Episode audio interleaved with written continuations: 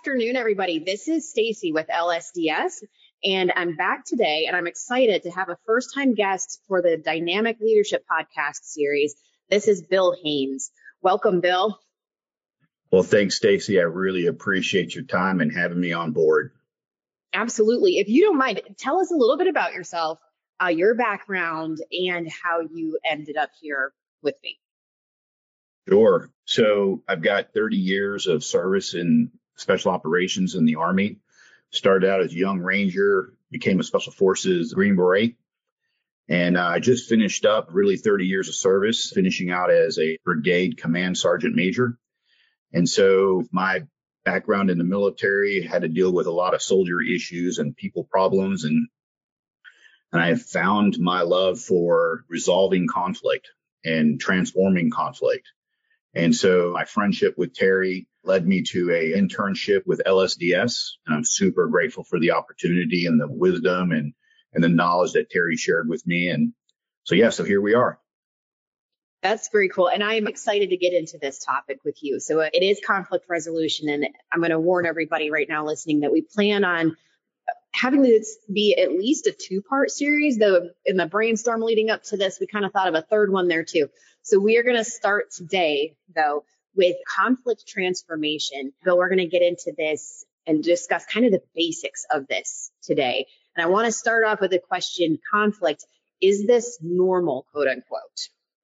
Stacy, what a great start point. Is it normal? Fair question. And absolutely, you know, we're humans and we're going to see things differently. We have different experiences. We have different phases in our lives. And so as we mature, as we develop, as we have more experiences, we're able to navigate conflict better, but we always have conflict and it's super natural and super normal. And I like to see conflict not as a problem, but as an opportunity. I really like that a lot. So, what is the breakdown of conflict? I've heard your approach. I know I'm cheating here a little bit, everyone, but I've heard your approach to this, and I like how you break it down, and it's almost like a sciencey background to this. Yeah. So we're going to start off with a couple of things, right? So the first thing is the brain's anatomy, right? It's super important for people to be able to understand, like if you're listening to somebody, if you have a colleague, a coworker, a boss, an employee that is in conflict with an idea with you personally, with a policy, to understand where they're at in their brain so you can help shift their gears if you're able to do so, right? So the brain anatomy. So we're going to first start off with really the three parts of the brain, and that's the, the brain stem, which is that fight or flight portion of the brain. And it's about a three inch long piece of tissue, if you will. And it controls the autonomic nervous system. So that fight or flight or that feed or sleep. And it really connects the spinal cord to the brain. And when we use the brain stem, usually we see things very black and white. We're usually very impulsive. We're quick to judge. And that's when you typically see like the overly angry person or highly emotional person. Mm-hmm. There's the, the limbic system, which is that middle part of the brain. And that middle part of the brain is basically made of 15 subcomponents. But I don't want to get, you know, too in the weeds on some things here. And I'm not a doctor either, but my understanding of things, you know, it controls hormone response. It's the main center of emotions. And that limbic system links emotions to long-term memory. And so we can see how powerful that limbic system is because emotions and memory, when something causes us to reflect back on something in our memory or something that's highly emotional to us, it can bring up a lot of additional emotion in how we're handling current problems. Yeah, okay, yeah. Yeah. And then finally, we've got the cerebrum, which is that largest portion of the brain. And when we think about cerebrum, that's usually that outer portion on the top and the sides and the front of the brain. That is the largest portion of the brain and it controls important things like muscle function, thought, reading, learning, speech and writing. It connects and enables things like your senses, vision, hearing and touch. And really what is most important here for conflict resolution is the cerebrum is used for introspection, reflection, and, and strategy, right? And then ultimately, and we'll talk a little bit more about this, you know, understanding the, the highest ultimate good or what Curtis Price, a good buddy of mine, kind of coined is the thug, the highest ultimate good. We will derive the thug by using that cerebrum and all those things that the cerebrum allows us to do. And then not necessarily a, a, part of the anatomy of the brain, but what's important to understand also is that there's a thing called a reticular activating system.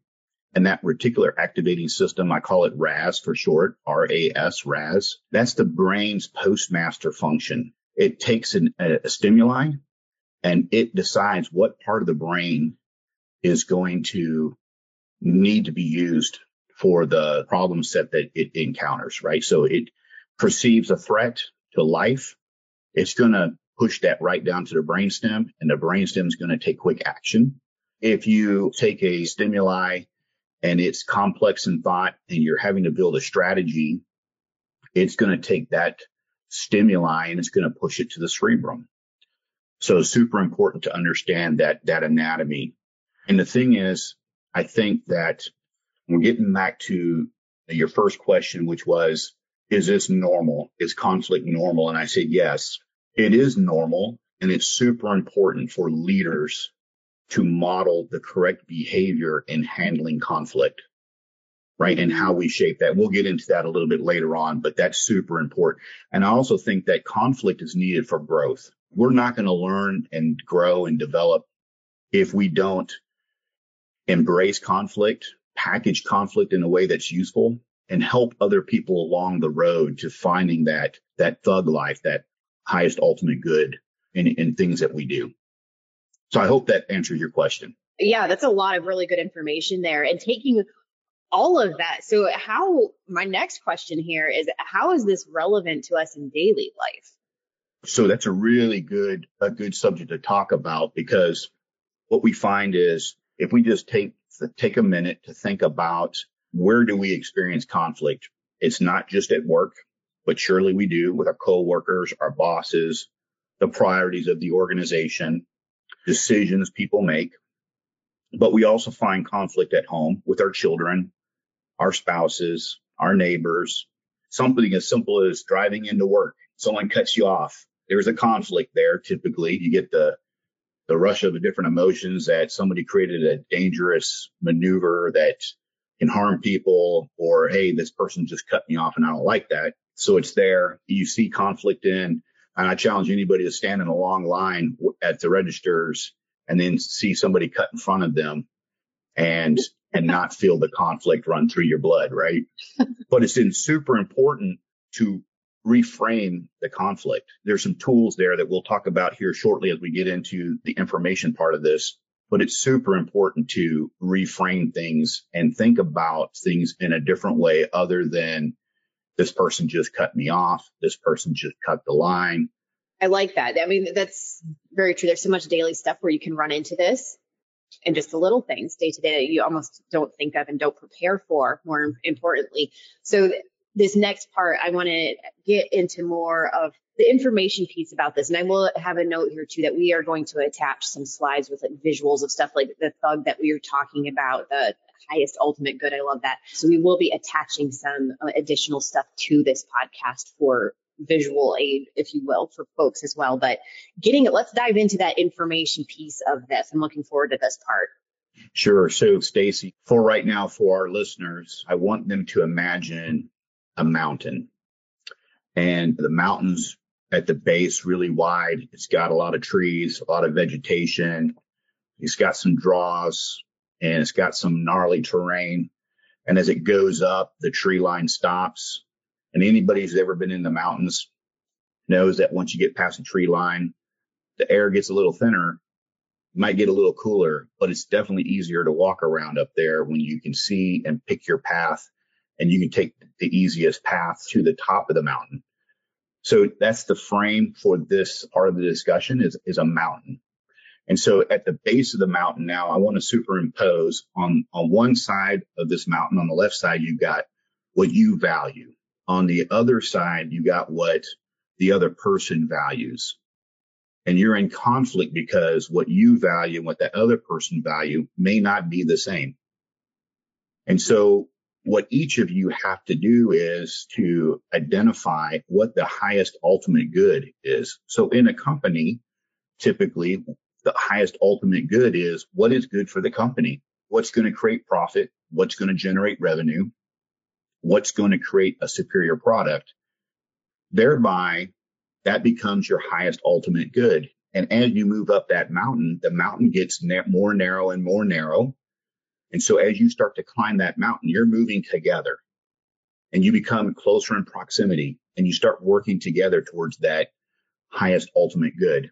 Now, in kind of conflict of that is where you value something, another person values another thing, but they're not willing to work with you. And in the case where they're not willing to work with you, there may come the time when you have to actually value what they value, find common ground, start moving up that mountain together based off of what they value. And maybe in the process, they learn and, and, and create this environment for themselves where they actually embrace what you value as well. So in that mountain concept, what I value, what you value, the highest ultimate good, how you get there. Sometimes you want to move up the mountain together, but maybe on some different paths. Sometimes you have to move with them strictly on what they value, but ultimately you're trying to get to that higher point. The next thing I want to talk about is this thing that Curtis Price also kind of coined, which is EGOT. Now, EGOT for the people in Hollywood, they're tracking Emmy, Grammy, Oscar, Tony. And that EGOT is people who have earned each of those, those four things. And in Hollywood, there's only been one person who's actually won those two, those four things twice. And that's Robert Lopez. And what we've done is we've taken that EGOT and we've used it as an acronym.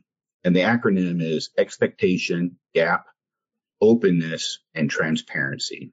So expectation. So this is when you're handling failed expectations. So as a, as a manager, as a boss, you put out what you think is your expectations. You thought you were clear and somehow what's happened now is you feel like there's a miss. So the expectation, when you talk to the individual, you want to start with something like, Hey, it was my understanding you were going to do this thing, or I thought we had agreed that we were going to do it like this, right? Mm-hmm. So that's the expectation. Go into it with a curious mindset. Then you establish what you think the gap is. You made a decision without engaging me or engaging the other person that you should have. You still haven't talked to me about this or you still haven't talked to this other person that we, that you said you were going to engage. So that's the gap. And then to establish an openness, right? So that's the O, openness.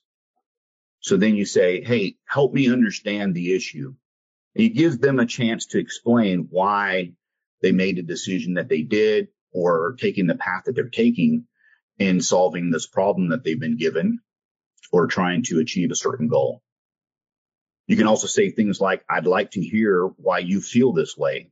If you're dealing with somebody who's emotional or you feel like there's some kind of like emotional distress. And then there's another one here. What is going on that is causing you to be this way? Or what is going on that is causing this kind of an outcome?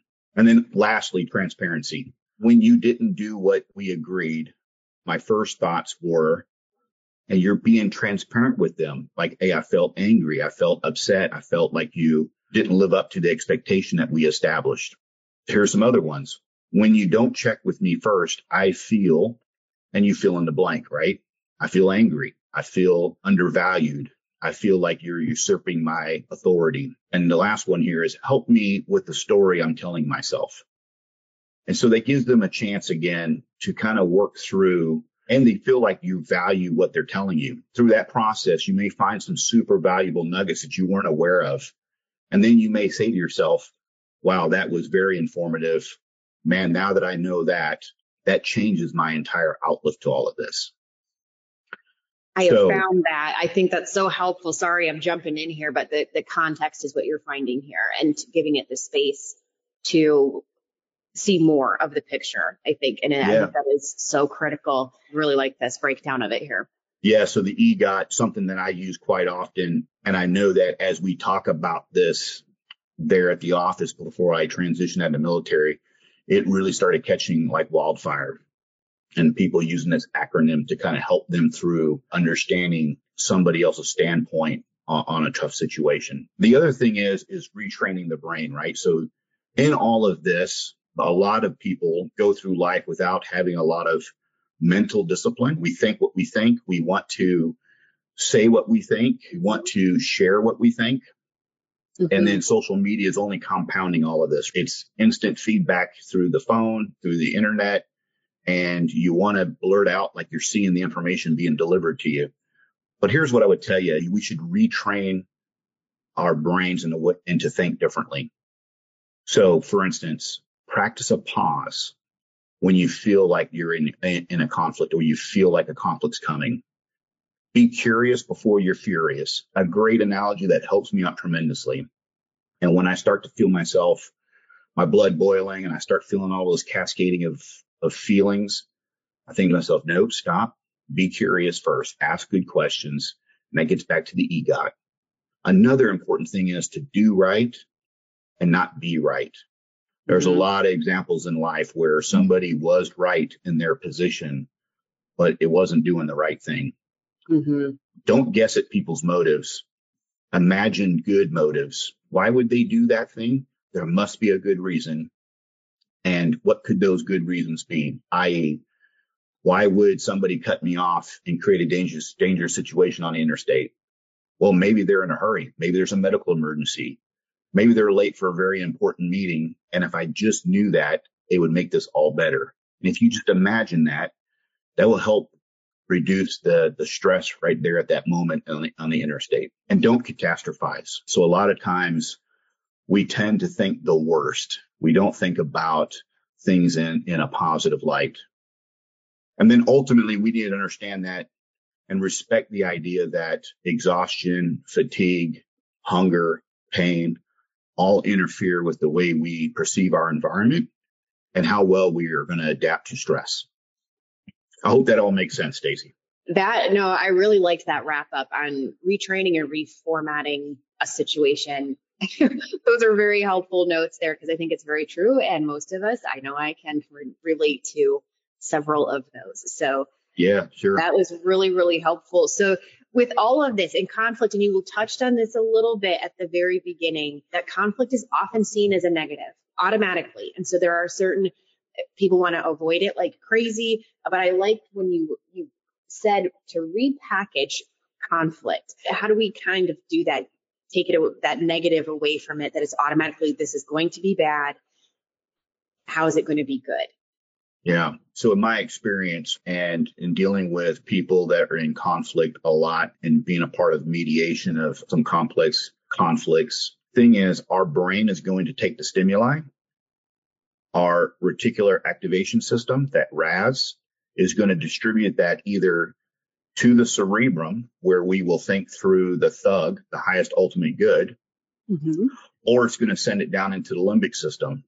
One of the things that I've found is that people who are in the military that have a lot of have dealt with a lot of high stress, life challenging type environments and scenarios, or our first responders, we tend to think through things quite quickly with the brainstem because we're always in that fight or flight.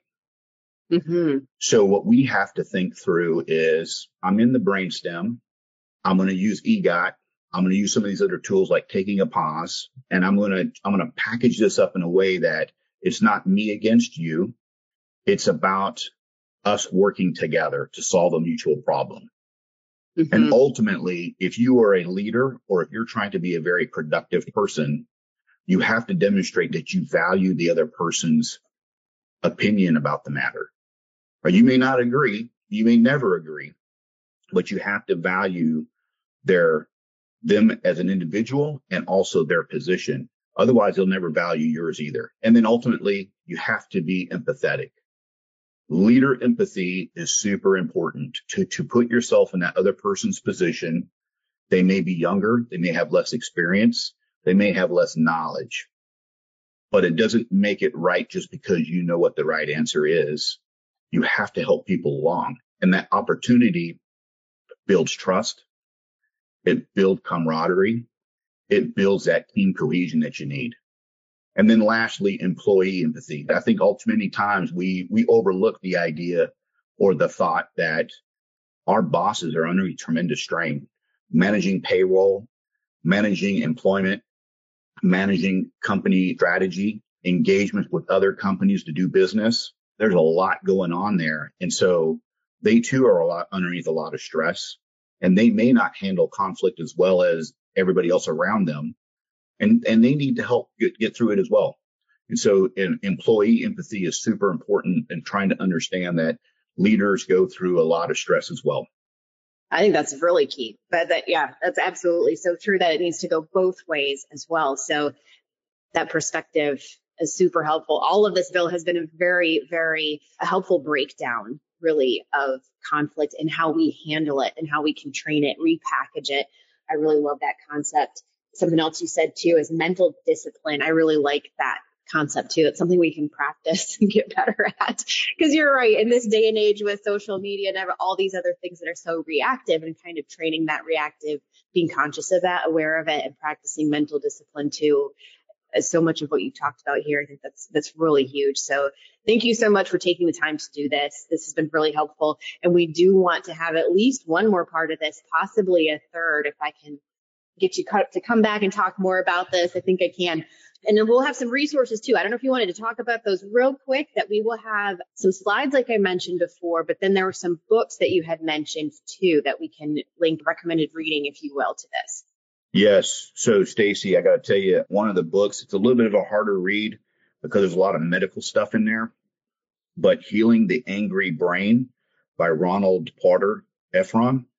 That book is tremendous in understanding how the brain creates neural pathways. And if you build neural pathways using the brainstem to solve a lot of problems, because maybe that's in your job field, again, military, first responders, that those neural pathways start to create that highway in, in handling information and handling complex problems, but through the brainstem is not what we want. So those other strategies, EGOT, taking a breath, curious before furious, those all reroute the information through the neural pathways. And that book does a great job explaining that. Another great book, The Culture Code by Daniel Coyle. Great, great book and, and culture within an organization. And they kind of hit on building trust and getting through conflict. And then just a couple of good articles. Success addicts choose being special over being happy. And mm. then how to navigate conflict at work and empathy and listening skills. All great articles. You can find them on Google, on a Google search. Pretty powerful stuff. Fantastic. I thank you for all these recommendations. I'm a nerd, so I'm adding this all to my reading list. And thank you again, Bill, for taking the time to do this and explain this. We will be back. I think part two for us is going to be digging into, we discussed red flags leading up to full blown conflict. So how do we identify those before it becomes like a potentially messy situation, correct? So we will be back for more of that in the coming weeks here. Thank you all for listening, and we'll be back more, as we said. In the meantime, you can always reach us via email we are also, there's a contact form on the lsds.us website. And we're always here, always listening. If you've got recommendations, anything you want to hear about, please feel free to reach out to us there as well. Again, thank you so much, Bill. We'll be back again soon. Thanks, Stacy. I really appreciate you having me, and, and I look forward to, to reading comments and and any suggestions anybody has out there, or any kind of testimonials on what's working for them, or if any of this information was any use to them. So thank you again. Awesome. Thank you.